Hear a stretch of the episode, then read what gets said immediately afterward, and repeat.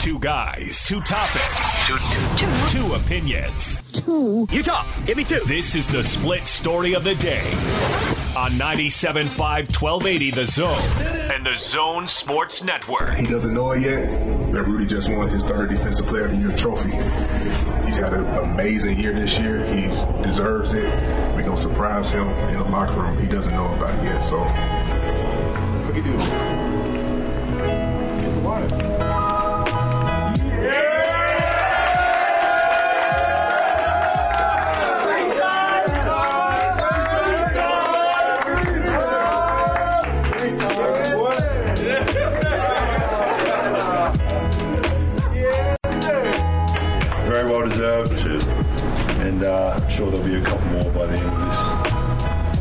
Yours. So to move with us? We know.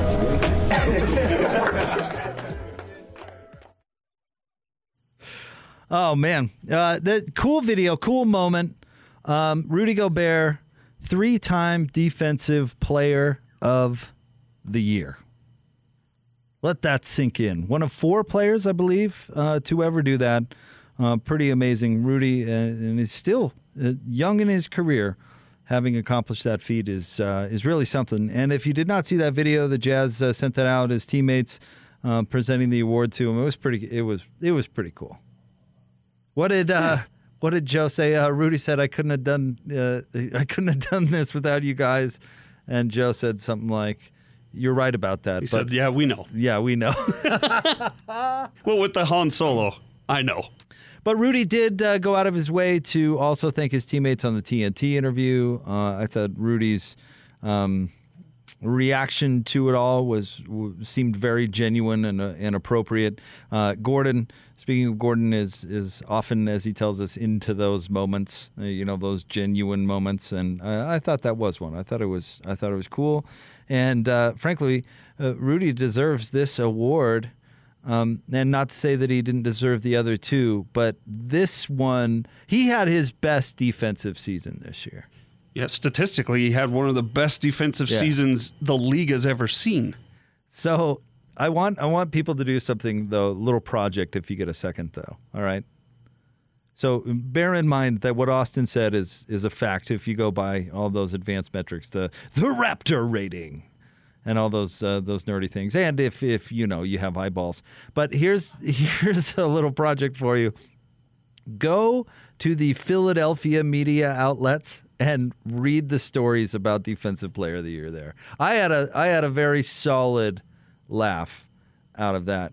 And, and listen, the, this this and and Gordon would somehow find a way to argue uh, with me about this, I'm sure. But let me give you my perspective on Ben Simmons and his campaign which that is exactly what it was for Defensive Player of the Year. He stands to be eligible to make more money if he gets Defensive Player of the Year, if he re- reaches a variety of different um, accomplishments in the NBA, right? You're eligible for the Supermax, all that sort of thing. So Ben Simmons this year set his eyes his sights on, hey, I could get Defensive Player of the Year. So what did he do? You know what any good campaigner does he did a stump speech every every post game, every day, every day. Let me tell you exactly, and and he did the same thing by the ben, way. what do you think of the Bulls tomorrow night? I should be defensive player of the year. I, I, it's basically a no brainer, and he and he honestly he basically did the same thing for rookie of the year. And and when he did it for rookie of the year, it, it had this mocking tone to it that I found uh, extraordinarily obnoxious, and it it it, it kind of got that way a little bit uh, during this defensive player of the year campaign as well. Uh, you know the oh I can guard every position and all this uh, all this nonsense. But but he he set out to campaign because he wants he wants to be eligible for more money. And and he campaigned. That's exactly what he did. And he came in second, which I don't even think he deserved to come in second honestly. He's the the second best, maybe third best defensive player on his own team. Yeah, he's not guarding the number one option on the opposer on the opponent. I, I read a thing on the in the, the Philadelphia media that mentioned that uh, that Ben Simmons had his best offensive game against Rudy Gobert and the Jazz. Uh, you know, because an article about Ben Simmons' defense certainly needs to include the one good offensive game that he ever had. But but do, do we also ignore the fact that he let the Jazz sixth man Jordan Clarkson score 40 in that game? And the Jazz won by how many? Uh, I don't remember, but wasn't it 40 in 29 minutes? Uh, yeah, something like that. And I don't think the game was particularly close. And so, in in this particular outlet's argument about Ben Simmons being eligible for Defensive Player of the Year, the the evidence that they throw in is Ben Simmons one game he played well on the offensive side. So that, that, that makes a lot of sense. Uh, it it it does, but uh, I'm glad that Well, the, Jake, the best offense is a good defense, or best defense is a good offense. I'm glad that the voters appreciated what it is that Rudy Gobert does. And I know we talk about this, and and I'm not, you know, I'm not trying to throw out any victimhood here, but to, to appreciate truly how good Rudy Gobert is at playing defense in the NBA, you have to watch him consistently. And I think all the Jazz fans out there uh, who are listening right now, you know, I'm preaching to the choir here because because you watch the Jazz every single night, just like Austin Gordon myself uh, do, and and can see the other team's best player drive into the lane, see Rudy Gobert, nay, smell Rudy Gobert, like, oh, Rudy's around, and then you you you see a little liquid come out the bottom of the shorts and then you see them turn around and and, and uh, go the other direction. It happens all game long. Nasty. It happens all game long. It does.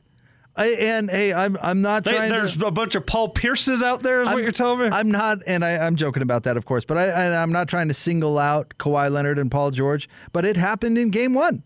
Rudy, they both challenged Rudy at the rim in the first quarter, and it didn't go well. Paul George did it multiple times, and it didn't go well. From there on out, I mean, we'd have to go back and look at the play log, but let's just say they didn't go at Rudy. I mean, he changes the game. Ty Lue said it yesterday after practice. Rudy is so good that the Clippers are going to have to change their game plan. And that's exactly what Gordon and I talked about before this series that was going to be key. Make them adjust to you, not vice versa. I still think it's going to be key going forward. So stay tuned. We're talking jazz basketball throughout the show. All right. Let's talk about the game tonight, Gordon.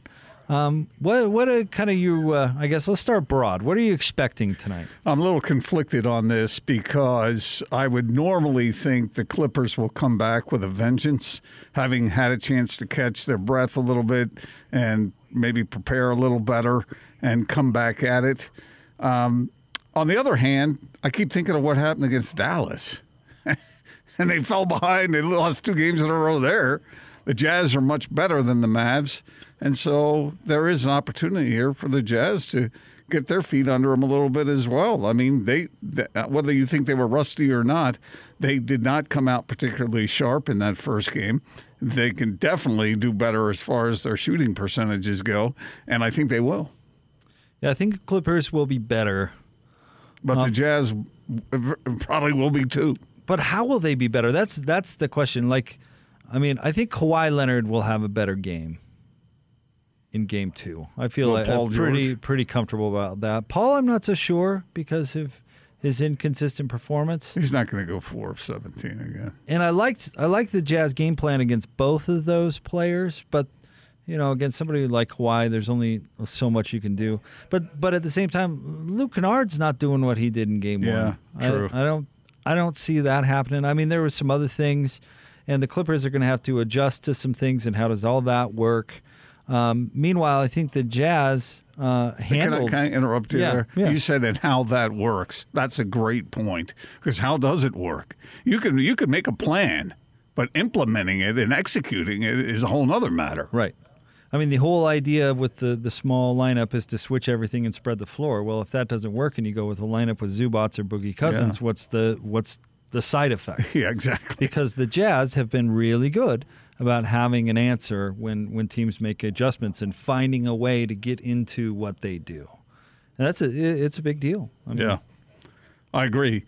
Um, and and I, I don't know the level of the Clippers' execution on on the fly like this. I don't know how well they'll be able to to implement what they want to do against this Jazz team, which will be different than what happened with Dallas. Um, on the other hand, I certainly think the Jazz will be better. I mean, if I were, what they end up shooting, uh, forty percent. Yeah, they're gonna, mean- they'll shoot better. They'll shoot better than that. They could shoot substantially better than that. I know the Clippers are good defenders on the perimeter, and they're long, but the, we've watched this team all year long. I, I don't remember many games where they shot forty percent game after game after game. Yeah. I mean, I, I, I just think they're going to be much sharper. Uh, Donovan Mitchell may not be any sharper. If he is, then then uh, you know uh, that'll be amazing. Well, can I let, let me jump in there, Gordon, because I, I think you make a, a good. And I think about um, we talked about this yesterday. What Shaq and uh, Draymond Green said about the Jazz that they played their best game, and the Clippers only lost by three. That's And- so stupid. I mean, I can't. But- I mean, I, I have respect for those guys. I do, but I can't believe they would say that. I mean, they couldn't be more wrong. So here's, you know what we didn't see in Game One from the Jazz? We didn't see the team go supernova. We saw Donovan Mitchell go Yeah. supernova in in quarter three, but we didn't have that that moment where the Jazz all of a sudden, you know, bang down seven, eight, nine threes in a quarter. Right. You know, we didn't see that that kind of flex that we often see when the team as a whole, you know, is getting open shots and making them at a rapid rate. We we saw Donovan take over game 3 and that's another way the Jazz can win a basketball Yeah. game. But to say that we saw the Jazz the team at their best, I I wholly disagree for that reason. We've seen those moments where the whole team is just clicking and they're hitting those threes in transition because they're getting defensive stops and teams all of a sudden are out of the game before it even began. You know, I have stood up for those guys in the past because some people think they don't really pay attention. I think they do pay attention, but they are flat wrong on that assessment. I mean, we we have watched this team time and time and time again. And Jake, I there have been so many times when the Jazz have performed like what you just described. Right. Well, they performed that way, especially in the first half. They, they uh, uh, and for most of Game Five against Memphis. I mean, if they shoot the ball like that against the Clippers, they're going to win Like that? like that. And poor Lucy is going to get squashed.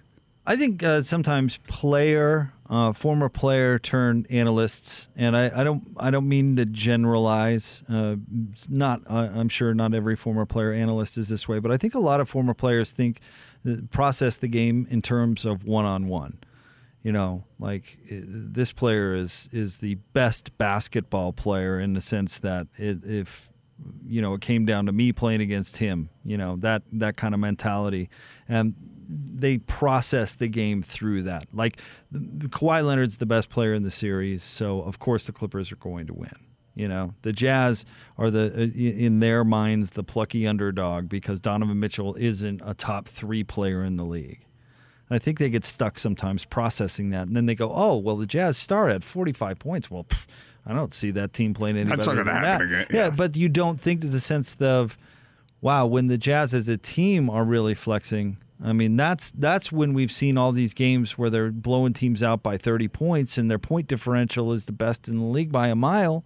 It's it's because of Donovan Mitchell in a sense, but it's also because everybody else all of a sudden and the offense is really working. Yes, uh, exactly right.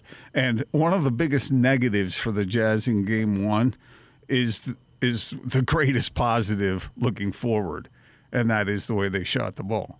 They did not shoot the ball particularly well. And Jake, I saw open looks.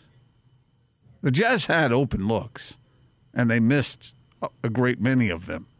I don't think that's going to happen on the reg. Yeah. And so I, I think the exact opposite of what those guys said. That, that that may be near the bottom of how the Jazz will perform moving forward in this series. All right, we'll have more big show coming up next. Stay tuned. 97.5 and 1280 the zone.